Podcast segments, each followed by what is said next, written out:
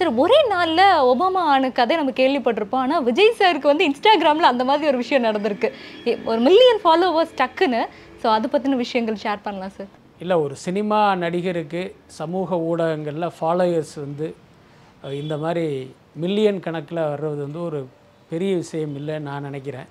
அது இல்லாமல் நீங்கள் இன்ஸ்டாகிராம் போய் பார்த்தீங்கன்னா சினிமா பிரபலம் இல்லாத பல பேருக்கே மில்லியன் கணக்கில் ஃபாலோவர்ஸ் இருக்காங்க. அப்படி இருக்கும்போது விஜய்ங்கிறவர் இன்றைக்கி தமிழ் சினிமாவுடைய நம்பர் 1 ஹீரோ.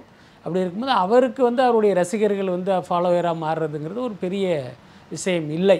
ஆனால் என்ன அப்படின்னா, இதை வந்து ஏதோ ஒரு உலக அதிசயம் போல் மற்ற ஊடகங்கள்லாம் இதை வந்து பயங்கரமாக பில்டப் பண்ணி, இங்கே இருக்கிற சேனல்கள்லாம் பார்த்திங்கன்னா அதை ஒரு பரபரப்பு செய்தியாக, தலைப்பு செய்தியாக, முக்கிய செய்தியாக மாற்றுறதை பார்த்தா ஒரு பக்கம் வருத்தமாக இருக்குது, இன்னொரு பக்கம் சிரிப்பாகவும் இருக்குது. இப்போ பாட் ஃபாலோவர்ஸ் அப்படிங்கிற ஒரு விஷயம் சொல்கிறாங்க, காசு கொடுத்து வந்து ஃபாலோவர்ஸ் சேர்த்துறாங்க அப்படின்னு சொல்லி, அந்த விஷயமும் கூட பண்ணியிருக்கலாம் அப்படின்னு பேசுகிறாங்களே, இதையும் வந்து ஒரு விமர்சனத்துக்கு உள்ளாக்குறாங்களே.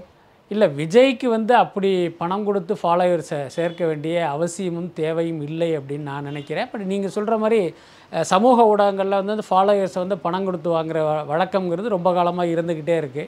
அதை நீங்கள் பல யூடியூப் சேனல்கள்லேயே அதை கண்கூடாக பார்க்கலாம். என்னென்னா, மில்லியன் கணக்கில் ஃபாலோயர்ஸ் இருப்பாங்க, ஆனால் அவங்க போடுகிற வீடியோ பார்த்திங்கன்னா 100 பேரும் 200 பேரும் பார்த்துருப்பாங்க.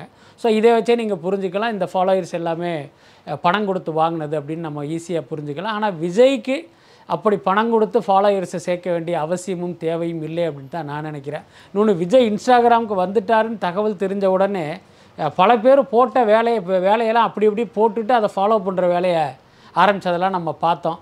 அதனால் விஜய் அந்த மாதிரி செஞ்சுருக்க மாட்டார் அப்படின்னு தான் நான் நினைக்கிறேன். ஸோ ரீசெண்டாக வந்து ஒரு குழந்தை கூட விஜய் வந்து வீடியோ காலில் வந்து பேசியிருந்தார், அந்த விஷயம் நம்ம பார்த்தோம். அதுவுமே கூட அவங்க பேசி வச்சு பண்ணியிருந்துருக்கலாம், அந்த மாதிரிலாம் சொல்லப்படுது. அதை பற்றி நீங்கள்? அது வந்து திட்டமிட்ட ஒரு அப்பட்டமான ட்ராமா தான், அதில் எந்த மாற்றமே இல்லை. இப்போ என்ன கேட்குறேன், ஒரு வீட்டில் உள்ள ஒரு குழந்தை விஜய் ரசிகையாக இருப்பதாக வைத்துக்கொள்வோம், அது எப்படி விஜய்க்கு தெரியும்? அதுக்கடுத்து ரசிகர்கள்லாம் ஈஸியாக ரீச் பண்ணுற இடத்துலையா விஜய் இருக்கார்? என்ன, இப்போ எங்கள் வீட்டில் ஒரு குழந்தை இருக்குது, அது விஜயுடைய ரசிகை, விஜயை பார்க்கணுன்னு அழுது, விஜயை பார்த்தா தான் நான் சாப்பிடுவேன்னு அடம் பிடிக்குது அப்படின்னா, இப்போ நான் நேராக குழந்தையை தூக்கி கொண்டு போய் விஜய் வீட்டு வாசலில் நின்று, சார் நீங்கள் வந்தால் தான் அந்த குழந்தை சாப்பிடுமான்னு சொன்னால் உடனே விஜய் வந்து பார்த்துட்டு வரா? அதெல்லாம் நடக்கவே நடக்காது. அப்போது இப்படி ஒரு இடத்துல இப்படி ஒரு குழந்தை இருக்குது அப்படிங்கிறத யார் மூலமோ தெரிஞ்சுக்கிட்டு, அதுக்கப்புறம் அந்த அவருடைய ஃபோனுக்கே ஒரு வீடியோ கால் பேசி அதை அந்த குழந்தைகிட்ட காட்டி, அதை வேறொருத்தர் வீடியோ எடுத்து அப்படி சமூக ஊடகங்களில் பரப்பியிருப்பாங்க. இப்போ ஒரு பேச்சுக்கு வச்சுக்குவோம், ஒரு வீட்டில் ஒரு குழந்தை இப்படி இருக்குதுன்னு தெரிஞ்சுக்கிட்டு விஜய் வந்து தன்னுடைய செல்ஃபோன்லேருந்து நான் டைரெக்டாக அந்த வீட்டுக்கு ஃபோன் பண்ணிடுவாரா? அப்போ அவருடைய நம்பர் தெரிஞ்சிடும்ல. இப்போல்லாம் ஊடகங்களில் இருக்கிற பல பேருக்கு, நாம் உட்பட, விஜயுடைய பர்சனல் நம்பர் என்னன்னே நமக்கு தெரியாது. ஏற்கனவே நம்மக்கிட்ட இருக்கிற நம்பரை மாற்றி அதுக்கப்புறம் ஒரு 10 நம்பருக்கு அவர் போயிட்டார். ஸோ அப்படி இருக்கும்போது யாரோ ஒருத்தவங்களுக்கு, முகம் தெரியாத ஒரு ரசிகர் வீட்டுக்கு விஜய் தன்னுடைய ஃபோன்லேருந்து ஃபோன் பேசிடுவாரா என்ன? அதனால் இது வந்து ஒரு ட்ராமா தான்.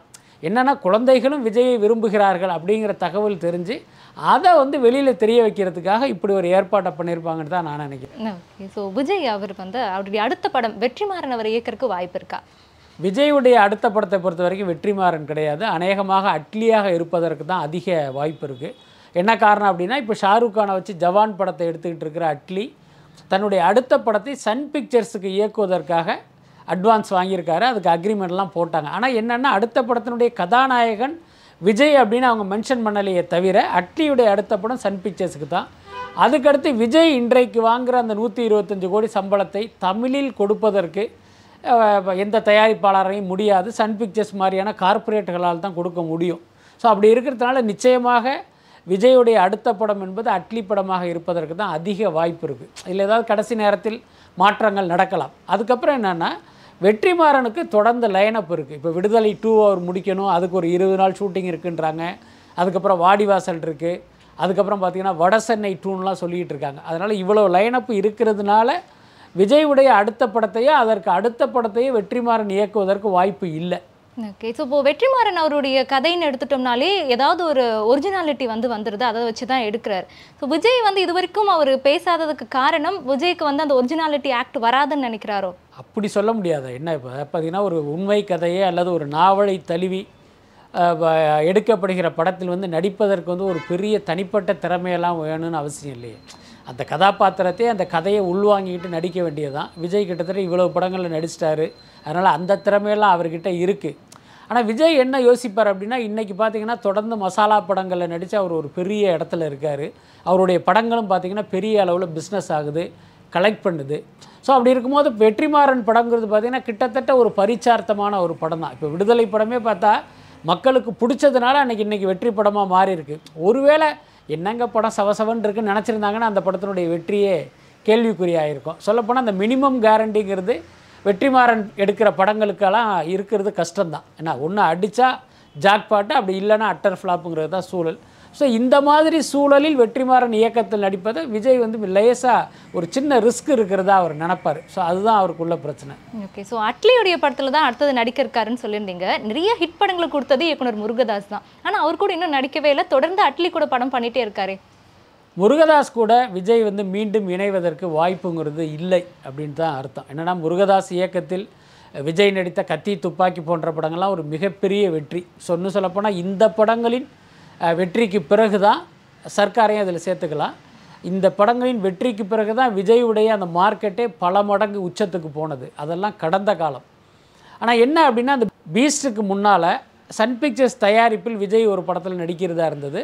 அந்த படத்தை ஏஆர் முருகதாஸ் இயக்குவதாக இருந்து ஏஆர் முருகதாஸ் சொன்ன அவுட்லைனை கேட்டுட்டு அவரை இவர் கமிட் பண்ணார். அதுக்கப்புறம் அவர் ஃபுல் ஸ்கிரிப்ட் பண்ணிவிட்டு விஜய்கிட்ட கதை சொல்கிறாரு. ஃபஸ்ட் ஆஃப் சுமாராக இருக்குது, செகண்ட் ஆஃப் விஜய்க்கு பிடிக்கவே இல்லை.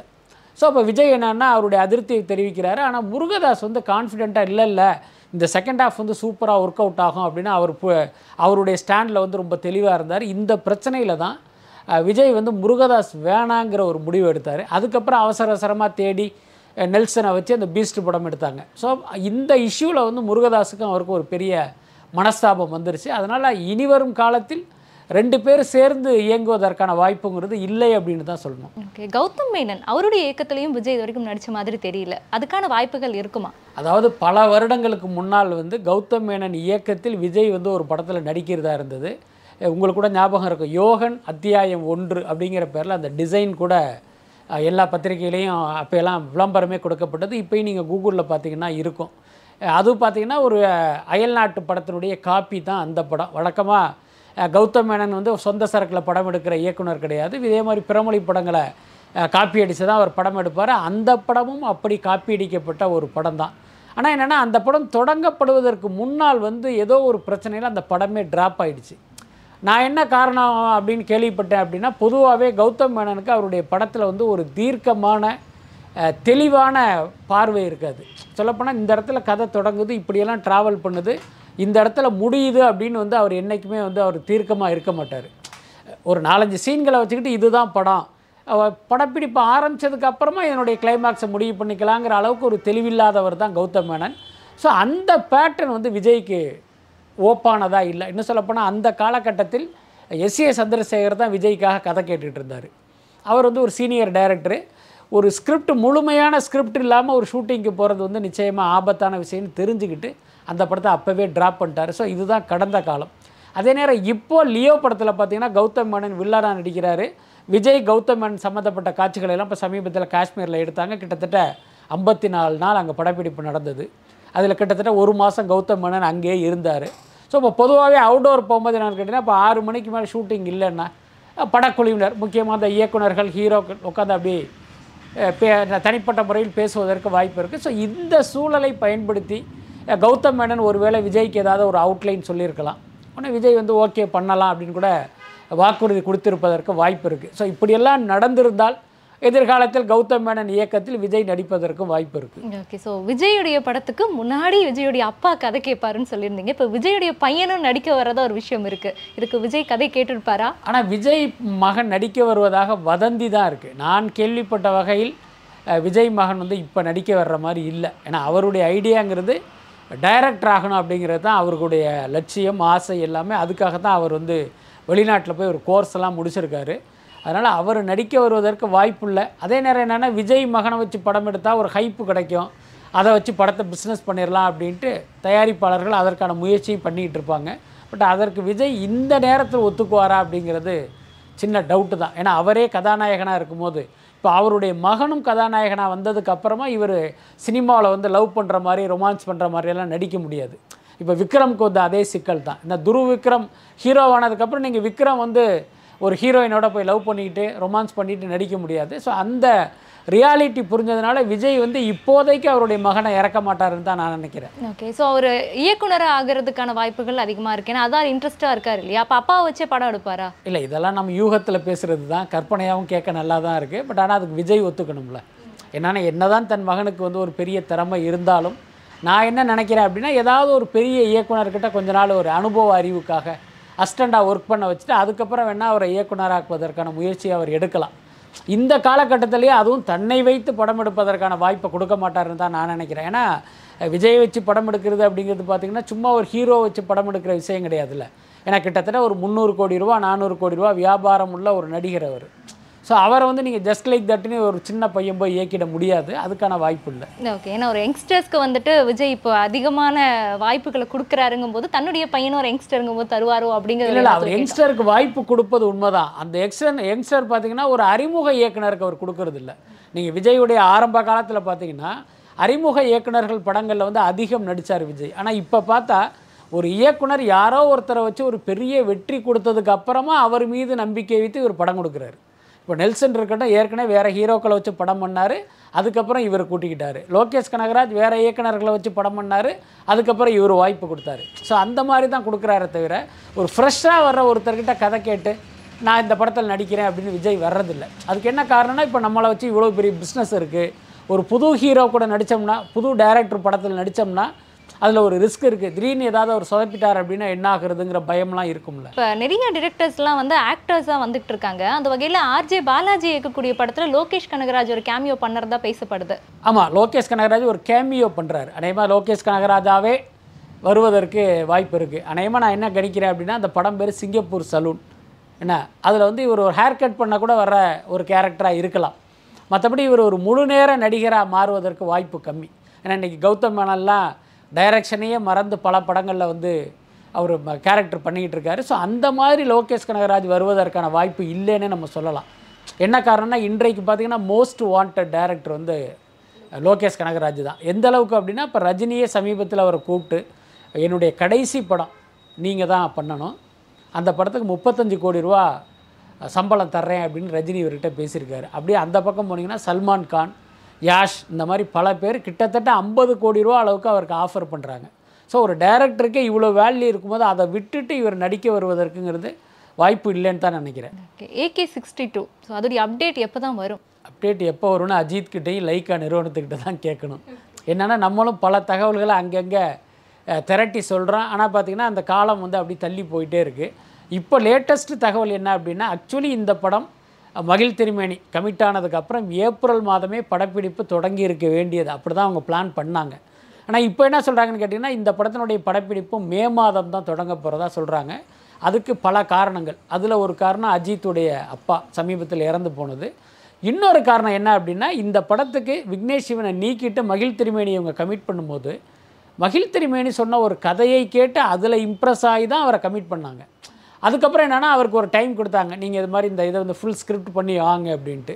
அப்புறம் என்ன நினச்சாங்கன்னு தெரில, லைக்கா நீங்கள் வந்து இந்த கதைக்கு ஸ்கிரிப்ட் பண்ணி வர்றதுக்கு லேட் ஆகும், அதுக்குள்ளே நம்ம ஒரு கொரியன் படத்தை வாங்கி அதை வந்து நீங்கள் லோக்கலைஸ் பண்ணுங்கள், ஒரு 10 நாளில் ஒர்க்கை முடிச்சிடலாம் அப்படின்ட்டு ஒரு கொரியன் படத்தை ரைட்ஸ் வாங்கி அவர்கிட்ட கொடுத்தாங்க. பட் அதுக்கு ஒர்க் பண்ணும்போது தான் இவங்களுக்கு தெரிஞ்சது, அடடா இதுக்கே நிறைய வேலை இழுக்கும் போல இருக்கே அப்படின்ட்டு மீண்டும் அவருடைய ஒரிஜினல் கதைக்கே போயிட்டாராம். ஸோ இப்போதைக்கு மகிழ் திருமேனி தன்னுடைய கதைக்கான அந்த ஃபைனல் ஒர்க்கில் இருக்கார். இதுக்கடையில் அஜித்தும் என்னென்னா அவருடைய வேர்ல்டு டூரை வந்து தள்ளி வச்சுருக்காரு. ஸோ அதனால் என்னென்னா அதிகபட்சமாக மே மாதம் இந்த படம் துவங்குவதற்கு வாய்ப்பு இருக்குது. Okay sir, Ponniyin Selvan, so அந்த பொன்னியின் செல்வன் பார்ட் 2க்கு வந்து ரசிகர்கள் எல்லாருமே பயங்கர ஆர்வமாக இருந்துகிட்ருக்காங்க. அதுக்கு மத்தியில் அடுத்தது வருமா? ஏன்னா ஒரு வெற்றி படம் வந்துருச்சு அப்படிங்கிறப்ப அடுத்தடுத்த படங்கள் பாகங்கள் நம்ம எதிர்பார்ப்போம் இல்லையா? ஸோ இது வர்றதுக்கு வாய்ப்பு இருக்கா? அதாவது நம்ம என்ன கேள்விப்பட்டோம் அப்படின்னா பொன்னியின் செல்வனுடைய ஒரிஜினல் கதைப்படி, அதாவது கல்கி எழுதிய கதைப்படி பொன்னியின் செல்வன் பார்ட் 1 பார்ட் 2 இதோட அந்த கல்கியுடைய கதை வந்து முடியுது.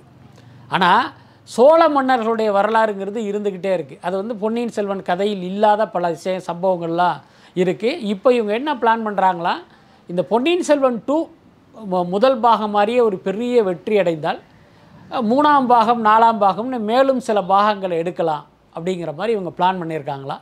பட் இது வந்து ஒரு பேச்சுவார்த்தை நிலையில் தான் ஒரு சின்னதாக ஒரு டிஸ்கஸ் பண்ணியிருக்காங்க. ஒருவேளை இந்த படம் ஒரு பெரிய வெற்றி அடைந்தால் அந்த முயற்சியில் இவங்க ஈடுபடுவதற்கு வாய்ப்பு இருக்குது. அதே நேரம் என்ன சிக்கல் அப்படின்னா, பொன்னியின் செல்வன் 2க்கு பிறகு மணிரத்னா வந்து கமலை வச்சு ஒரு படம் இயக்க போகிறாரு, அதை ரெட் ஜெயின் தயாரிக்க போகிறாங்க, அது எல்லாருக்கும் தெரிஞ்ச விஷயந்தான்.